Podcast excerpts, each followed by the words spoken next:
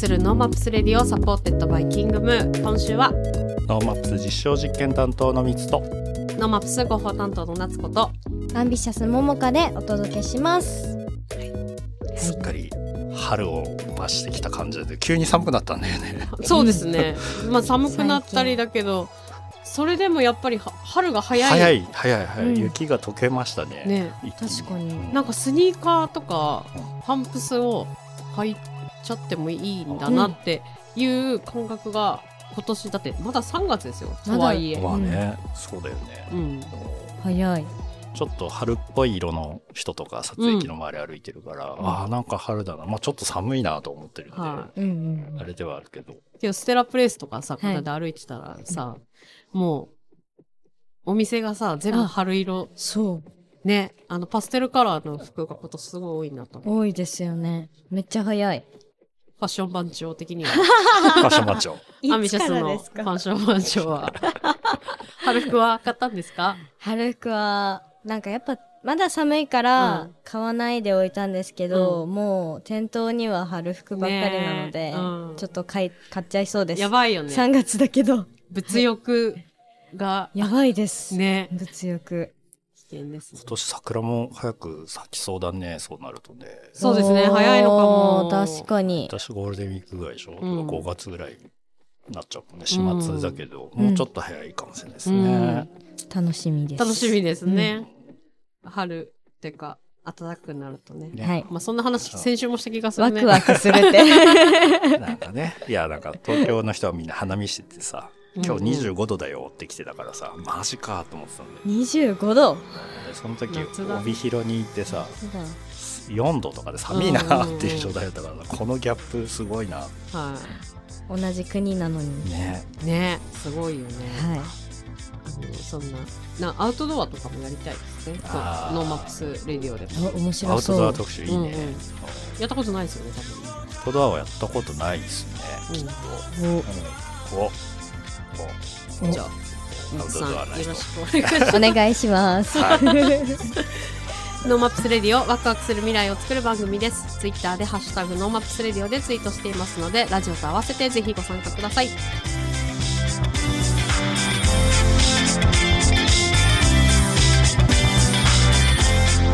NoMaps Radio 本日のゲストは地域ビジネスプロデューサーの南雲朋美さんです。南雲さんよろしくお願いしよろしますくお願いします。お願いよろしくお願いします。します先にですね南雲さんの、えープロフィールから始めていこうかなと思うんですけども南雲さんは、えーヒューレット・パッカードの日本法人で業務企画とマーケティングに携わっておりまして、えーその実は退職後に、えー慶應義塾大学総合政策学部に入学だから社会人入学ですねはいはい、社会人入学されて卒業後に星野リゾートで広報とブランディングを約8年間担当されています、そこであのカイブランドというね、温泉旅館のブランドの立ち上げに尽力しています。2014年に退職して、えー現在地域ビジネスのプロデューサーとして有田焼の窯元の再生計画やブランディング。以前吉田焼の産地活性化に携わる。ほかいろいろなことをされているということで今日は南雲さんにスタジオに来ていただいておりますよろしくお願いします。お願いします。まあなっちゃんの過去を一番詳しく知っている人間が来たので すごく楽しみにしてるんですよね。はい。あの南雲さんとはですね星野リゾートで、まあ、広報の、まあ、同僚かつ先輩としてあのいろんなことを涙あり笑いあり。笑いあり。なんか笑いまでの時間がちょっとあった。そうそういろんなことをやってきまして、まあ、今そのね地域ビジネスプロデューサーとしてあの新しいまたキャリアを積んでいる中で、実はあの昨日とついと白老に一緒に、あのいまして、まあ、白老の、まあ、じゃあ地域ビジネスとか、まあ、これからお話しする、まあ、魅力作りみたいなところについて、まあ、アドバイスいただきながら一緒にちょっとやってきたのでその話も後していきたいと思うんですけども、まあ、まずやっぱり南雲さんとはやっぱり星野リゾートつながりということで、まあ、いろんなことをやってきて、うん。まあ、広報 PR、まあ、広告もそうだし、まあ、あのマーケティングはい。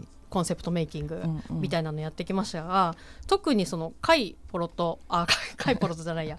貝ブランドうんうん。をこう作ってきたんですけどこの魅力を作っていく旅館のコンセプトを作っていくブランドを作っていくっていうお仕事を、まあ、どういうふうにこうやってきたのかっていう話から始めてもいいですか？そうですね。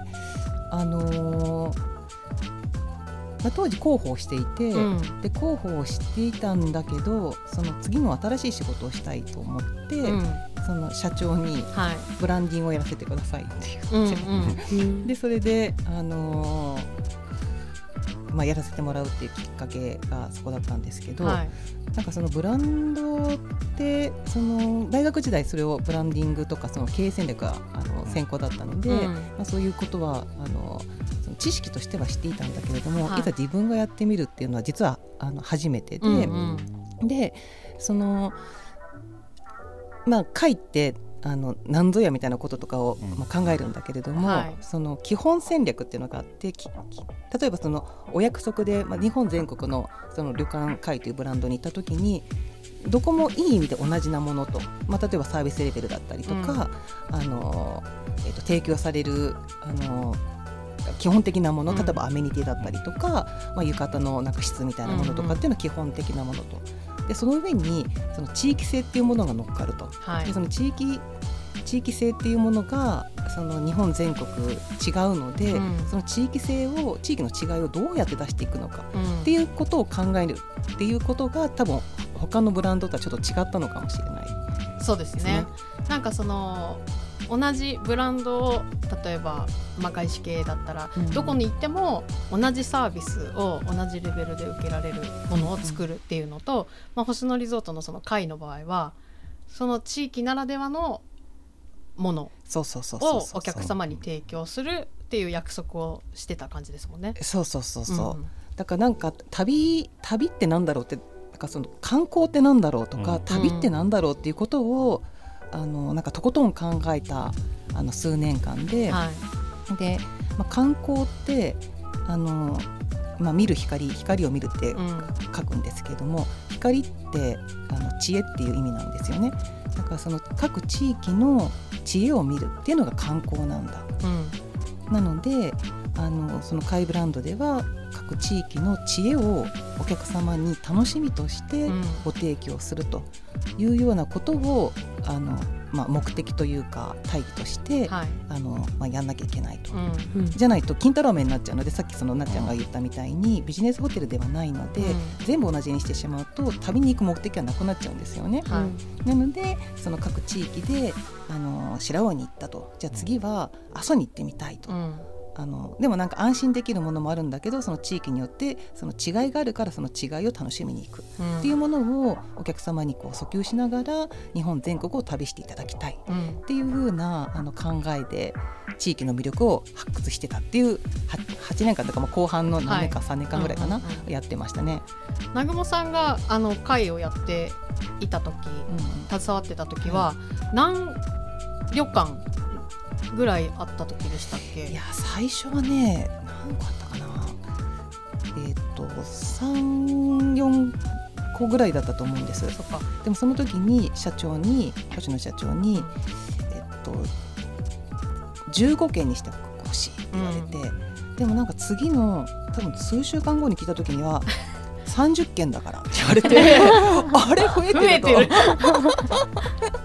てそうそう増えてると思いながら、あのじゃあどこに増やしていったらいいんだろうっていうので、うん。日本のあの温泉のランキングとかを調べて、うんその結局知名度を上げる、まあ、広報で知名度を上げるって仕事をしてたので、うんその認知度があるその温泉に会ができた方があの必然的にこうあああそこにできたのねっていうふうに言ってもらえるので、確かに、認知度が高いところをこううん。ちょっとリストにして、うん。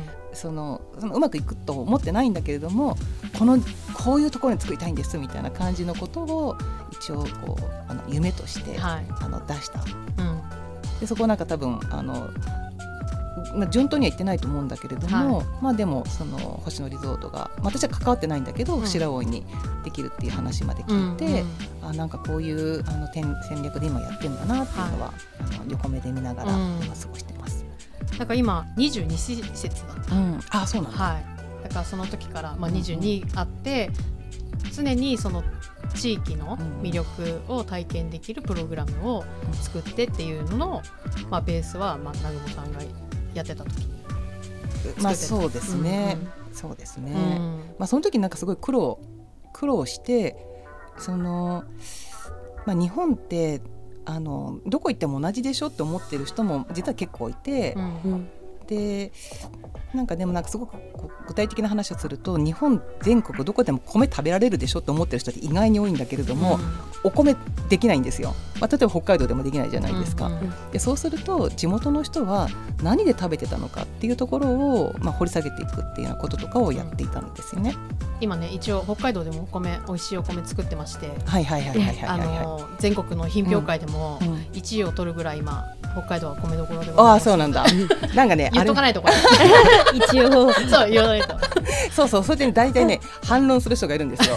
でなので今今の話じゃなくてその昔ね。そうインフラがなかった時代、その今だといろんな情報があってその美味しいお米のなんか開発の方法だったりとか、その東京でもそれこそ北海道の米が食べられたりとかするとあるんだけれども、そのそういうのがない時代、まあ、例えばまあ、江戸時代とか、まあ、明治時代とかもうちょっと前の時代みたいな時に何で食ってましたかみたいな時の話をすると、うん、その割と本質が見えてくるので、うん、そこを見ていくとその、えー、なんだろうなあのー、まあ他にはないものが見えてくるっていう、うんうんはい、お米じゃないお米が取れないところは例えば鉱物があのあったりするので、うん、まあ、例えばそこで鉄を作ってたとか、うん、あの例えば草津とかはあの硫黄が取れるので、うん、今はだないんですけれども、あの火薬工場があったりとかってするのが見えてくるんですよ。だからその今見ちゃうとあの今も軍事産業とかないので、はい、あのその火薬工場とかも閉鎖してるんだけれども、でも土地の魅力としては硫黄があると、っていうのがこうちょっと出てくるので、はい、まあ、そういうものをうまく使っていくとその地域性がうまく生かされるものがあのできますよみたいなそういう話をしています。はいそうですね。その、まあ、会でそういった地域のいろんな、えー、魅力を、まあ、発見していくとかもう一回ブラッシュアップしていくみたいなことをしていた中で、はい、えー、星野リゾートを辞めて、うんうん、今その地域ビジネスプロデューサーというのを今南雲さんが言ってくれたような、うん。お話を、まあ、ベースにいろんな地域に今関わってるんですよね。そうですね。でその今のお仕事っていうのは、まあ、今のその魅力っていう話なんですけども、はい、具体的にその地域とどういうことをやっている感じですか、うん、そうですね。あの今やってるお仕事で、まあ、あまり具体的なお話はできないんだけれども、うんうん、まあ、例えばその行政からのお話だったりとか、うん、あとはそのあのここにホテルを作りたいんだと。うん、でそのビジネスホテルだったら多分私には話が来ないと思うんですけれどもその地元の人にも使ってもらいたいとかその観光客もゆくゆくは呼びたいんだ、うん、だから地域性を出していきたいんだ。っていうようなそのクライアントだったりとかっていう方から、まあ、オファーをいただくんですよ。はい、でそうすると、まあ、そこにこう行くんですけれども、うん。まあ、大体その案内をしてくださる方が、まあ、行政だったりとか、はい、観光のあの観光協会的なことをお仕事されてる人たちが来るんですけど、うんうん、なんか大体言われるのが「すいません」と「うち何にもありませんから」って言われちゃうんですよ。うん、でまあね正直ね本当やなって思う時もあるんだけれども、うん、でもなんか言ってしまっても負けてしまうのであの大丈夫ですよと。あの絶対あるから探しましょうみたいなこととかを言って、えっと、まずあの行くところは大体3か所なんですけど、まあ、はい、いっぱい行くんですけども、うん、まあ、まずその山に一番高いところに登って上からその開発しなきゃいけない土地を見るんですよ。でそうすると川の流れが見えたりとかあと平野だったりとかその山と海の近さだったりとかっていうこととかをまずその自分で目視で見るんですよね。うん、であと土を見てこの土だったらあ米できないなとかあなんかサラサラだなとか、まあ、そういうようなことを感覚的にこうちょっと見ながらあので次にその博物館とかあの民族資料館とか、うん、あとジオパーク的なところに行ってもともとの地質は何だったのかっていうこととかを調べていくっていう、うん、そこからこうどんどんどんどん掘り下げていくっていうことをやってます。はいうん、その南雲さんと話してるとやっぱ土の話、はい、まあ、土地の話になっていくんですけどこの地域はやっぱ土地から土から見ろっていう風にうんうん。ピカーンってひ、まあ、ひらめいたというか土だってなったのはなんかきっかけあったんですか？ああそれはねあれですね。あのまあもともと生まれてから、うん。あのなんかそうこうちょっと自然なものに興味はあったんですけれども、なんかあピカーンってきたのはあのスペインをスペイン三着巡礼っていうのがあるんですけれども、うん。700キロのあの道のりを歩いて、えー、と大体4 40日間くらいで歩くんですけども 最初は砂漠地帯から歩くんですよ。うんで最後はあのちょっと雨が多いガリシア地域って言うんですけど雨が多い地域までこうあの歩いていくんですね。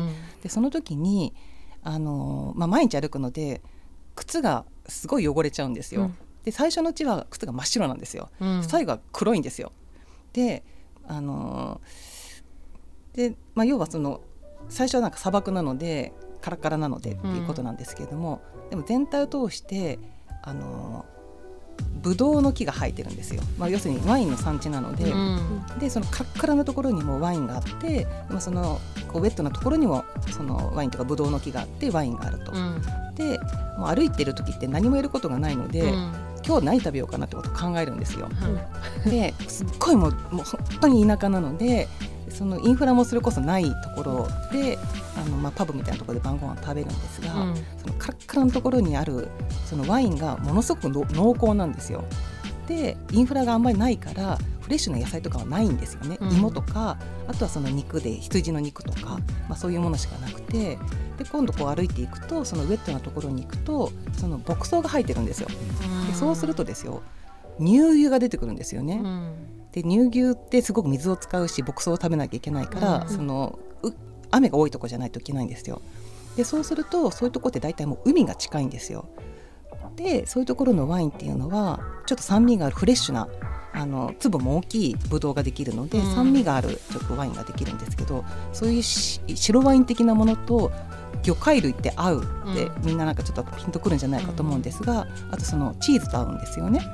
なんかその合うものがあのもうなんか自動的にこうマリアージュというかできているっていうのは全部土が同じだからだっていうことをそのスペインを歩いてる時に発見して あこの人たちはやっぱりこの土に根付いたものであの生計を立ててるんだなって,、うん。っていうことをあの気がついた時に、あのそうかと土がそのその地域の経済の源だということがうん。分かるので、これは日本でも同じだろうって思って、うん。その今だから土とかあと地形とはい。あとはまあもう少しそのそうは言ってもその人間のその英知とかその努力みたいなものもあるので、うん。その歴史ですね。そういう歴史を見ながらその土地の本質的な魅力は何だろうっていうことをあの探るということをやってます。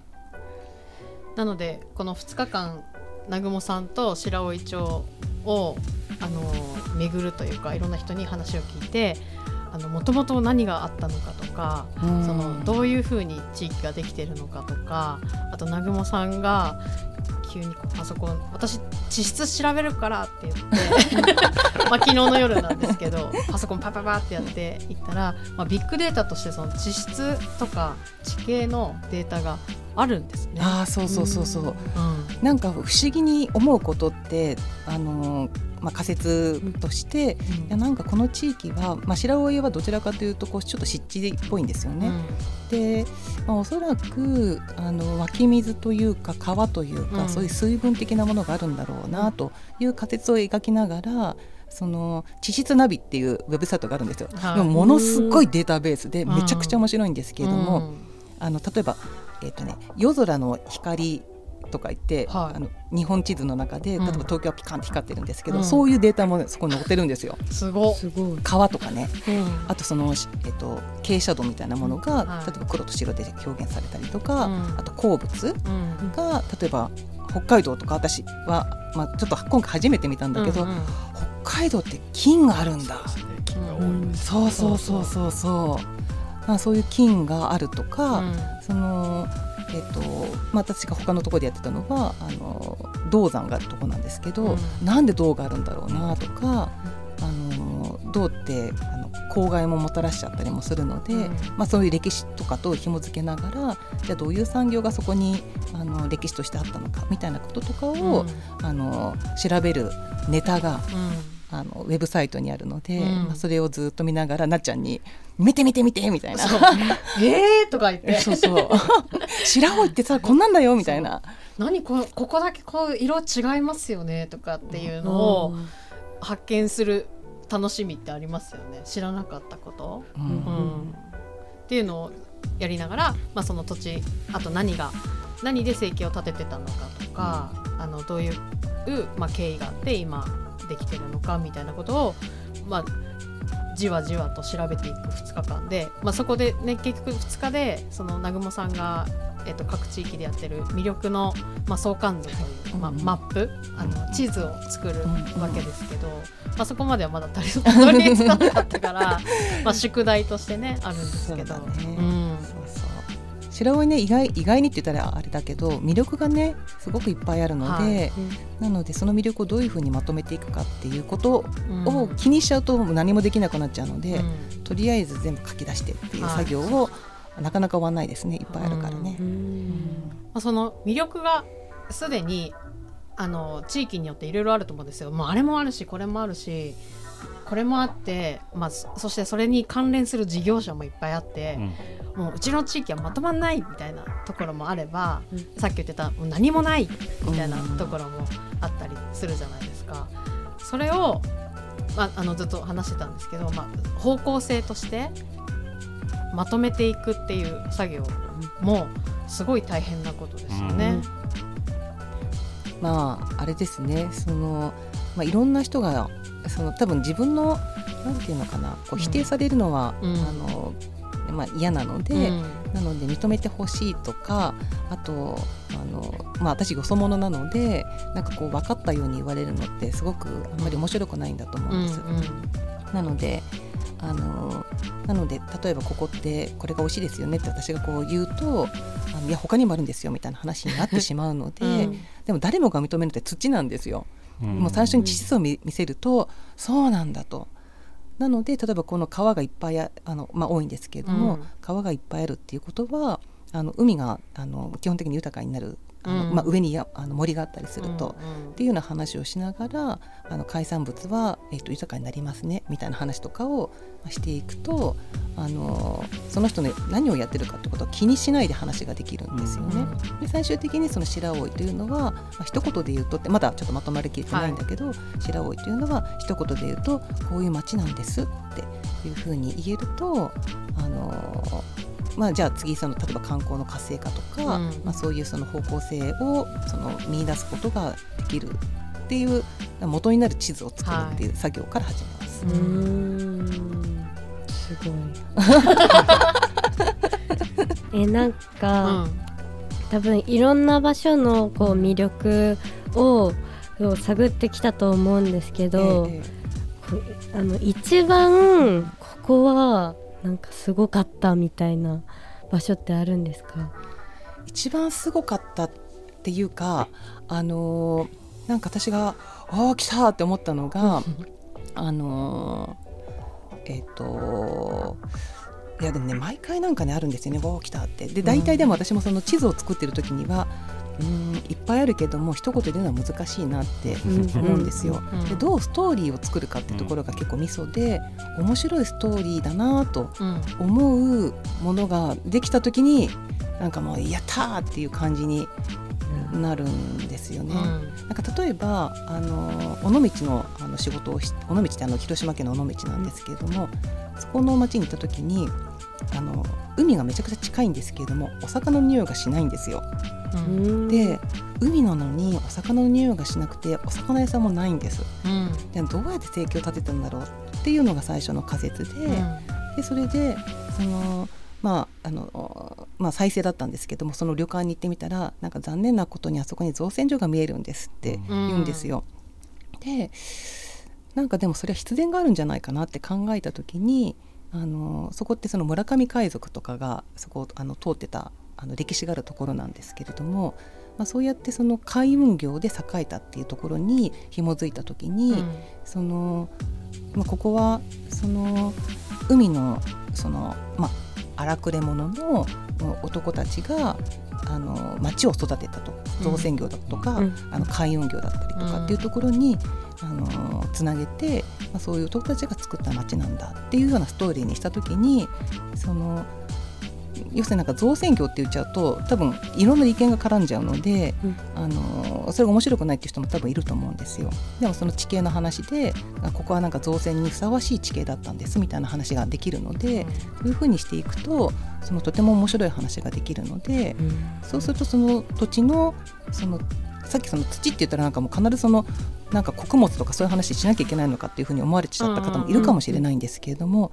そうじゃなくてあのそこから一番腑に落ちるストーリー性があるストーリーのコンテンツをこう作って紡いでいくっていうことを、うん、あのやってるそうですね。仕事です。はい、うんなんか一番わそう大事だなっていうか地域とやっていくやる上で、うん、やっぱりそのビジョンとか、はい、うちの町はこういう方向で行こうってみんながそれに向かって動いてる時が、まあ、企業も何でもそうですけどこうゴールに目指してみんなそれぞれが切磋琢磨するっていうのが、まあ、理想的なものじゃないですか。なんかそこのこうゴールなり目指すところをやっぱりこう南雲さんは作って、いろんな地域で作ってんだなっていうふうに思っていてそうそれをいろんなところで、まあ、みんなやっていきたいと思ってんじゃないかなと思うんですよね。そうですね、うん、なんかそのその地域の魅力を作るんだけどそれ右手側に置いといて左肩には、うん、あの地域の人のインタビューをするんですよ。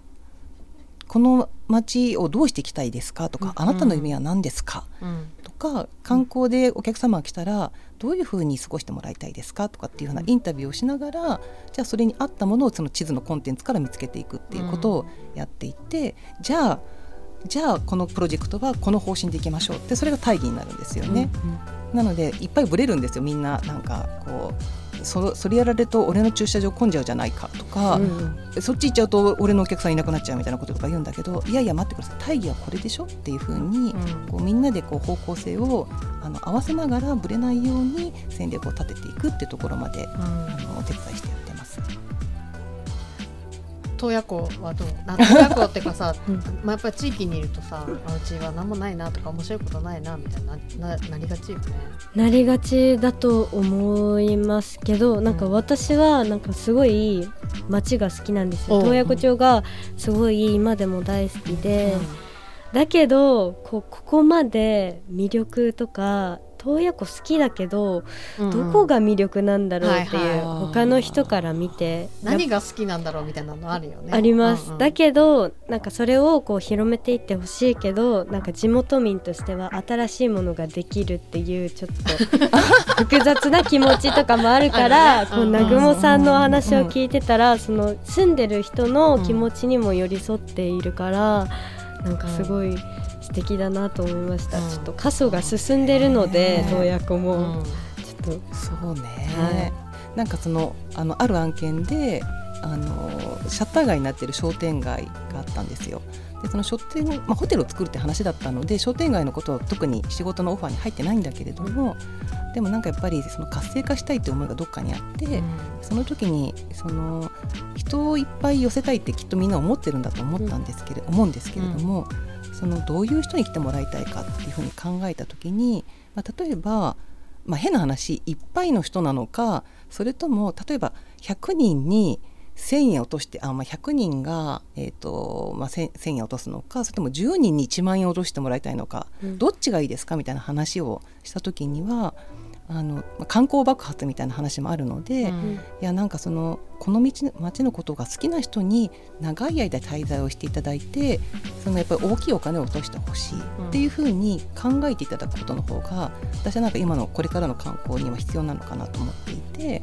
なのでその安いものを売るというよりもなんか高付加価値のものをご用意して楽しんでいただくっていうことで、まあ、例えばその商業施設ではなくて、えっと、長長い時間楽しめるような、まあ、例えば公園を作るとか、うん、でその公園に併設してカフェを作るとかでそこに今までだったらその商店街だ商店街とかその商業施設だったら1時間しか滞在できないんだけども公園だったら多分半日は過ごせるでしょうと。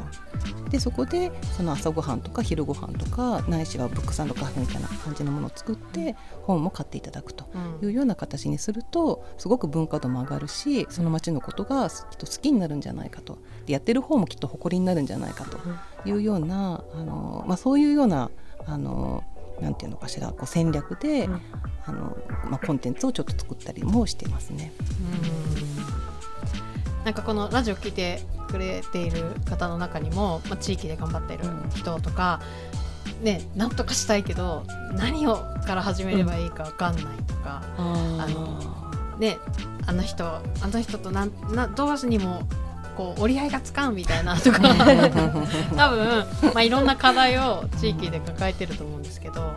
南雲さんだったらまず何から始めようみたいななります、まずですねなんかこう、まあ、その地域によってそれは違うんだけれども、うん、まずそのマーケティングとか宣伝に惑わされるなっていう感じですかね。うん、例えばあのスターバックスとかだとそのなんだろう安心感があるんだけども、うん、なんかあちこちにあるあの地地方に行ってですよスターバックスに行きたいっていうかっていうとそうでもなくてやっぱ地域性のあるところに行きたいって思うっていうことを多分自分でも分かってるのに、なんかスターバックスが来たらうちの駅って儲かるんじゃないかっていうふうに思いがちなんですよ。うん、そうそれは多分あのそういう会社のその宣伝とかマーケティングにきっと心が惑わされちゃっているので、うん、まあ、まずそういうその売れてるものとか流行ってるものにまず惑わされないっていうことですかね。うん、なんかそこをちょっとあの、えっとまあ、外してじゃあこの街で、えっと、先輩たちは何をしてきたのか先輩たちって自分のお父様とかおじい様とかの、まあ、年代でいいんですけどもその人たちは何で食ってたのかっていうことを見ていくと割と本質が見えてくるので、うん、新しいものを見るというよりも古いものを見るっていうことをあのちょっと心がけられるとあの流行りものとかあのそういうブブームとかに惑わされない、割と本質的なものができるんじゃないかと思います。うん、はいみつさんは？いやなんかあの言葉を選ばず言うとこういう地域とか魅力を作る人ってあのまあ、作り出すってみんな思ってオーダーをするので、大体のものはそこに町になかったものの新しいことをやりたがるんですよね。うん、でこれはあの地域のローカルのその若い人たちもそうでさっきの出たスターバックスもそうかもしれないですけど、うん、突然町になかったカレーパンを作れば儲かるんだみたいなことをやりがちなんですよ、ね、そうですね、それとも全く真逆のところでその土から入るっていうのは、その過去の経緯があってあとこうみんなの意見を想像したら最終的にもしかしたら本当にカレーパンが必要なのかもしれない。ででもそのカレーパンはきっとその地域に根付いた何かになってると思うんですよね。でそれって結構ゴールが似てて違う、そうですね、これってマーケティングがすっごい面白いところでなんかそこのことを考えてやっぱり部外から来ないとそのさっきなっちゃう言ってたら派閥的なところの解決ってやっぱ難しいので、やっぱこう第三者としてそこをなんか新しいことをやろうっていうのは結構気持ちよいしみんな集中してそこに行くけど、そうじゃなくてこのこれがあるからこれをやろうっていう空気感の作り方はとっても素敵なんだなと。だからきっとねこれからどれぐらいの街があの同じようなフォーマットをできるか分かんないですけど、うん、なかなかこういう仕事をしてると僕もそうですけどあの具体例を出しにくい。具体例を言うといやこの成功事例として伝えることは簡単なんだけどいや成功ってもまだ道半ばだしみたいなことが多くて。うん、で特にこうローカルなものほど、うん、あのよくこう取り上げられても結局 PR の一環でそれは仕掛けたものだしなとかって思っちゃって、うん、自分で仕掛けたからそりゃテレビに出てるさって思っちゃうんで、うん、多分言いにくいこといっぱいあだなと思って聞いてたんですけど それがね今度あのゆっくりお酒飲みながら聞きたいなと思いました。そうですね、はい、そうですね。成功成功って何をもって成功っていうかってあるので、私はなんかできたって思った瞬間にもうこれ100年切るぞとかって思うんですけど、まあ、でも実際にそれでプレイしていくのは地元の方たちなので。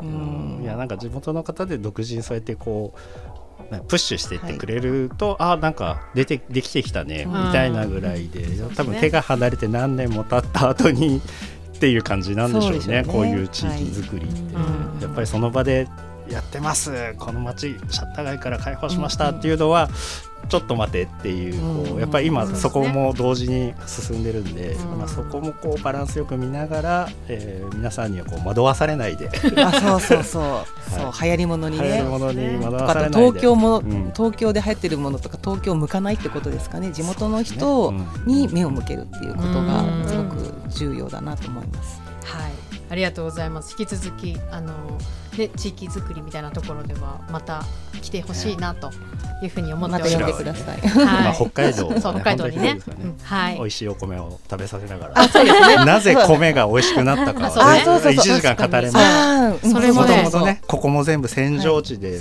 水浸しだったから米作り始めたところから始まってるそういうのもね、はい。面白い。やっぱ土地面白い。はい。ということで本日は地域ビジネスプロデューサーの南雲智美さんゲストにお迎えしました。南雲さんありがとうございました。ありがとうございました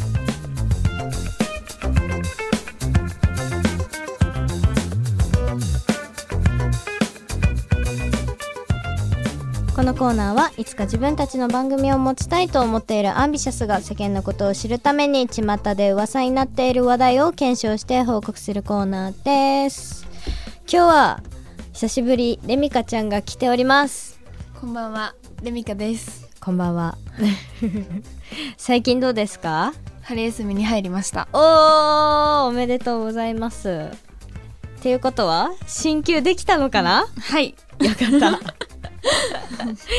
もうかなりねあの心配してましたからね。レミカ、はい自分が自分でね。うん。みんなできるっしょとか言ってたけど、うん。大丈夫かなって感じだったので よかったです、春休みなので彼女は春色のニットを着ております。もう寒いです、今日は。今日寒かったね、はいということで今日収録日3月27日はアンビシャスのデビューから2周年。はい。はい そこであ2周年を記念したアンビシャスセカンドアニバーサリーパーティーを26日日曜日にですねキングムーで解散しました。はい。はい。なんか全部「はい」じゃん。いや、ね。なんかね、うん。ちょっとそうだね、うん。どうでした？えっと、うん。まずは、うん。DJ リミックスで6曲うん。つなげてやりましたと。瀬戸りがねうん。もうガラッと変わりましたよねでも、すごい好評だった。ねうん。本当に好評だったしなんかもう社長も、うん。終わった後ねあレミカは書いてたんだけど、あのもう楽屋入ってきて「ほんとよかったよ今日」っておっしゃってましたがこの瀬戸りはねめちゃくちゃギリギリに作られまして、あのー、3日前ぐらいに3日前は嘘かな？嘘。どのぐらいだろう？前々日。前々日2日前ですかね？2日前に、えーリミックスが完成してうん。瀬戸りを変えはい。やったわけですよねちょっと、つなぎがね。つなぎがね、うん。もう急いで急いでみんなで作って、っうん。て感じでちょっと心配だったけどはい。すごいなんか結果的に好評だったし、なんかやっててもなんかライブやってるっていう感じになったかな、うん。私は。なった？なった。けど、ね6曲ってうん。やったことない、ないね。ないよね。続けてはないね。そうだからきつかったけどまあうん。楽しかったかな、そう。みたいなんかそれが良かった、ね。きついのそう。が全力感があって楽しかったですが、うん。ねレミカちゃんのはい。ソロ曲「はい。Be Alright」初披露しました。しました。しました。めちゃくちゃ良かった。ありがとうございます、本当に後後からっていうか私寝れなくて、うん。そのライブ終わってお家帰った後に 1時間20分の,、うん。あのニコ生で配信してたから、見返したんだけど、うんめっちゃかっこよかった。あ本当ですか？うん。ありがとうございます。なんかニコ生やってるじゃないですか今、うんうん。でそれですごい美容来美容来言われて、うん。あのやんないのやんないのって来てて、うん。で直接もうファンの方に言われてて、うんうんうんでも言えないじゃん。一応サプライズだったから。そうだね。まあ、気が向いたらって言ったら、うん。あの日曜日にやったんで、うん。あのすごい反響が良かったなと思いねます、めちゃくちゃ良かったと思いますし あのこれからねできそうですよね。うん。そうだね。なんちょっと自信なさそうな。いややっぱりでもうんまだ、あの一人で歌うのがうん。ちょっと緊張する、緊張する。大丈夫だよ。うん。うん大丈夫。レミちゃんできる子なのでね。はい。なんかこれからやっていけたらなとはい。思います。そして CD がはい。セカンド EP はい。コムーブ先行発売しました。はい。ありがとうございます。3月26日会場限定でねうん。先行発売したんですけど、まあ、内容とかちょっとパッケージとかはまだ先行だからね、うん。ちょっと言わないでおく？置くか。置くか。でもジャケはすごい可愛いかわい。い、うん。かわい。いなのかわい。いかわい。いかっこいいじゃなくて。かかっこいいし可愛いいな。かっこいいしかわいいらしい両面思ってる？両面そうだね、はい。両面ちゃんとジャケットがあって、めちゃくちゃいい感じに撮れております、こちらはね4月中旬にリリース予定でございますので皆さんぜひぜひ楽しみにしていただけたらなと思います。はい、い、やー2年ですよ。はいどうですか？でもなんかあっという間だったから、うん。なんかあんまり2年って感じしないあー確かに。え逆？なんだろうな。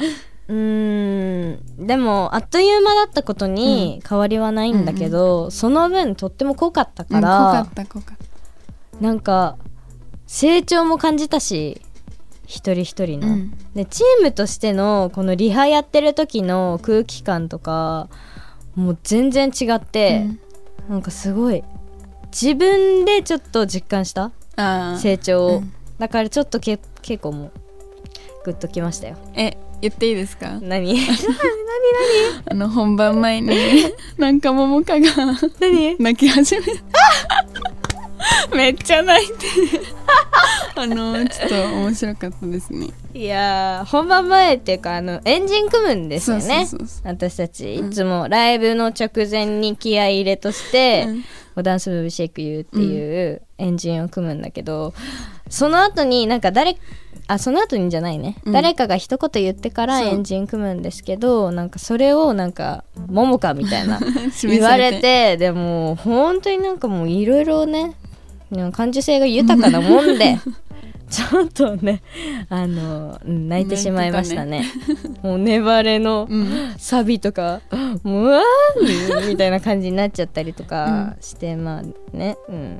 でもさ本当にいい2年間だったよ。ね。ありがとう。ありがとうございます。これからもよろしくというこおとで。願いします。ということではい。まだまだねうんライブだったりとかイベントだったりとかあるのでそちらをはい。紹介してください。はい。アンビシャス情報です。はい。4月2日日曜日サウナーの聖地ニコーリフレでアンビシャスライブ in ニコーリフレボリューム16を行います。早い。そしてうん。毎週火曜20時からですね、うん。アンビシャス熱波師への道プロジェクトでロウリュサービスも行っております。行ってますはい。はい。そして、うん。4月15日16日はアンビシャス初めての旭川。イエイ。アンビシャスキャンプ in 旭川をうん。ワールドホールうん。がライブ,、ライブ会場ですね。そうです。で A ゲートホテルで行います。楽しみだ。はい。初旭川。はい。旭川です。なんかドヤ顔してるんですけど、はい。旭川です。いやレミカはなんかさ北海道の地名にさなんか詳しかったりとかねなんでだろう。するんだよね。なんでなんだろうね。えなんでだろう。でも旭川何回か行ってます。なんかありますか？旭川のおすすめポイント。えおすすめポイント、うん。は特には思いつかないけど、あの ちょっとあのあれですよ。駅にあるイオンがすごい綺麗っていう、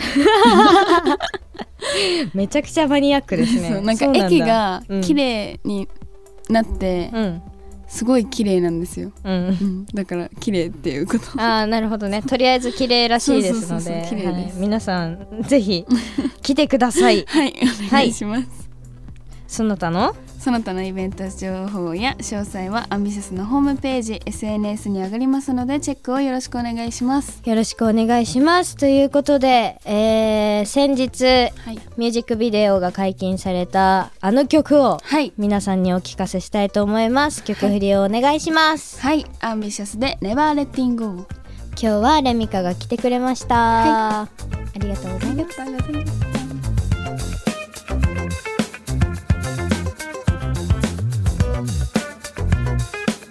NoMaps Radio 本日は地域ビジネスプロデューサーの南雲朋美さんをゲストにお迎えしました、なんか前の職場前の会社でねそうだ一緒にそう仕事してた人となんかまた別の形でみんなそれぞれが活躍されていて別の形でこうんなんだろうそうまた交わるとか一緒に動けるっていうのはなんか嬉しいですね。なんかその最初の前提がさ、うん。必要ないというかさ、うんうん。その初めましての会議がないとさ、結構時間って省略できるから、うん。やっぱちょっと知ってる人から始めるとよくなる、そうですね。そういうのね。あとあの一緒に仕事してたからあの言語が一緒。うんうん。あの会社でとか判断基準とか、どういうところ大事にしなきゃいけないとか、うんうん。その広報ってこういうもんだよねみたいなことの認識が一緒だから話それも多分話が早いんだと思う。